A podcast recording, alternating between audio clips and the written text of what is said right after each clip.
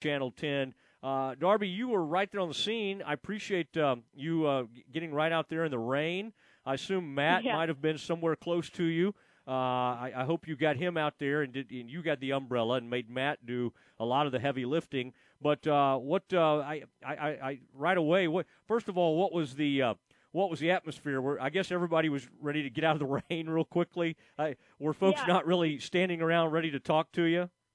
No, uh, we didn't really talk to the players or any really anybody. And then the Mhm. poor band that they had out there to, you know, present New Orleans spirit, whatever that, you know, they're getting drenched and everybody was, uh, yeah, rain was kind of coming in really hard. and honestly, honestly, it wasn't raining at all until Baylor got off the plane. So I don't know. I don't really know what that means, but uh, it- and then it pretty much stopped when they were in the buses too. So it was just like the perfect timing for the perfect entrance. But um, yeah, no, it was good. I mean, all the players got off of the, of the plane, and um, their, the coaches and their families, and so yeah, it was, it was fun to see it up close.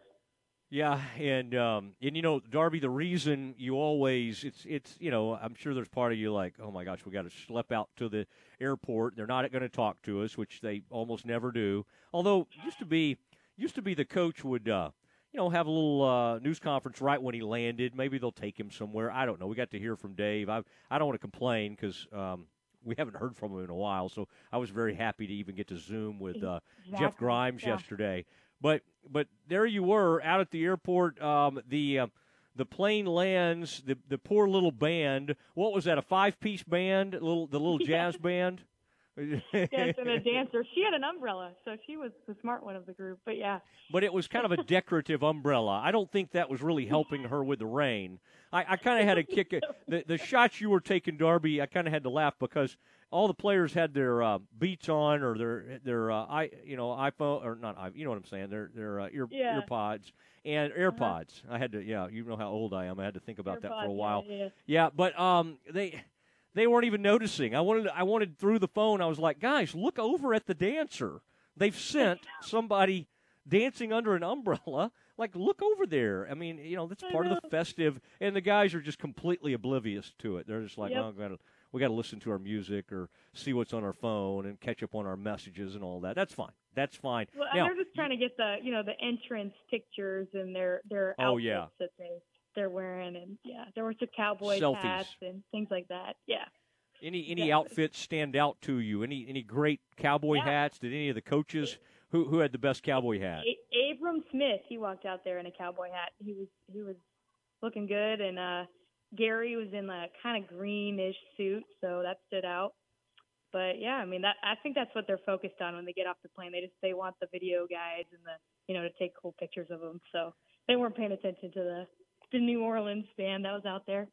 Yeah. Now, one of the reasons you do make the trip, and I was about to get to this a little while ago, you you pick up on some news, and you are a, a news hound, and I mean that as a as a compliment. You you kind of have your ear to the ground, but you had the shot, and there comes Estrada with a Yeah. boot on, and that's never a uh, that's never a great sign when a uh, when a uh, uh, one of the really really fine receivers for the team shows up in a boot. I'm not rule I'm not saying we have to rule him out because of that, but again, not a great sign Right. that he exited Yeah. the plane in a boot. Did uh, was anybody able to comment on that, or were you just basically able to to show us uh, via video the man in a boot? Right now, yeah, right now there's no comment on that. Hopefully they, you know, unfortunately today's not a day we're going to get to talk to anybody, but um, hopefully when we do, we can get a comment on that. But yeah, I just know right behind Blake Shapen, who was in a sling, which that was expected. But then um, Drew Estrada, yeah, he's walking in a boot. Like you said, we, I mean, could be preventative, could be he could be okay to play, but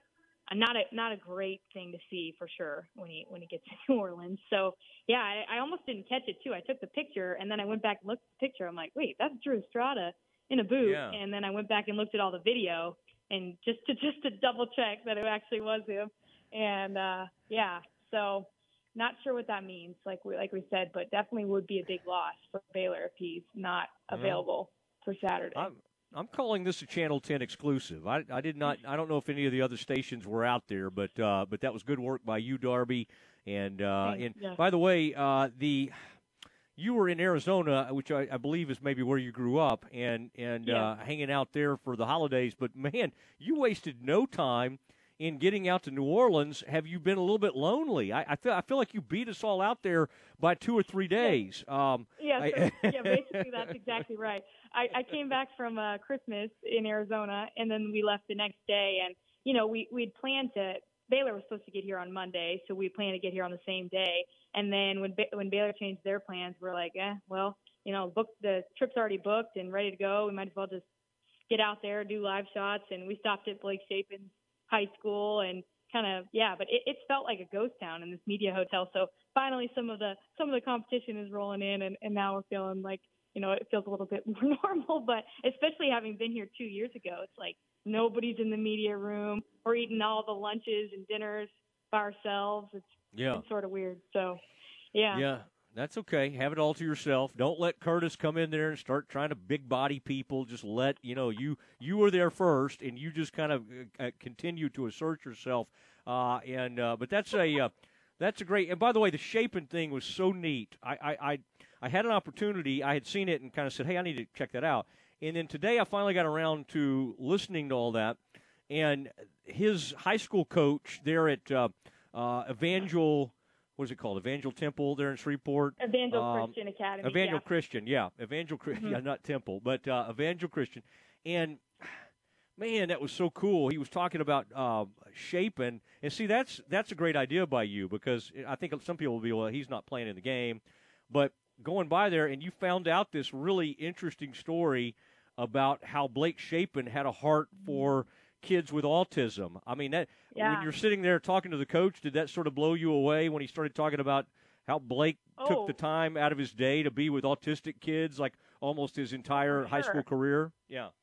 For sure. I mean, I feel like Blake's still a little bit of a mystery to us because he kind of, you know, I mean, the beginning, you know, when the quarterback competition was going on, we heard from him a couple times, but then not really until the Big 12 championship game, pretty much. So yeah, I didn't know much about him as far as you know what kind of guy he is and his character and things like that. And, and I mean, as you could tell, I didn't ask a question about that. I had no idea. I just asked him kind of how he would respond to this injury and getting back out there. And and his coach gave a nice story about how you know he played with a cast in his senior year last game and battled back and you know gave him a chance to win. So there was that. And then he's like, but you know, he's really more uh, remembered around here for his character and went into that. And yeah, I guess there's a, a good program for autistic kids at that school. And he ate with them every day. And, you know, one in particular was watching the Big 12 championship game and said, Hey, that's, that's my friend Blake. And, uh, oh, that wow. was really just really touching. Yeah. So, I mean, I think the more we'll learn about Blake, the more we'll hear probably stories about that, but definitely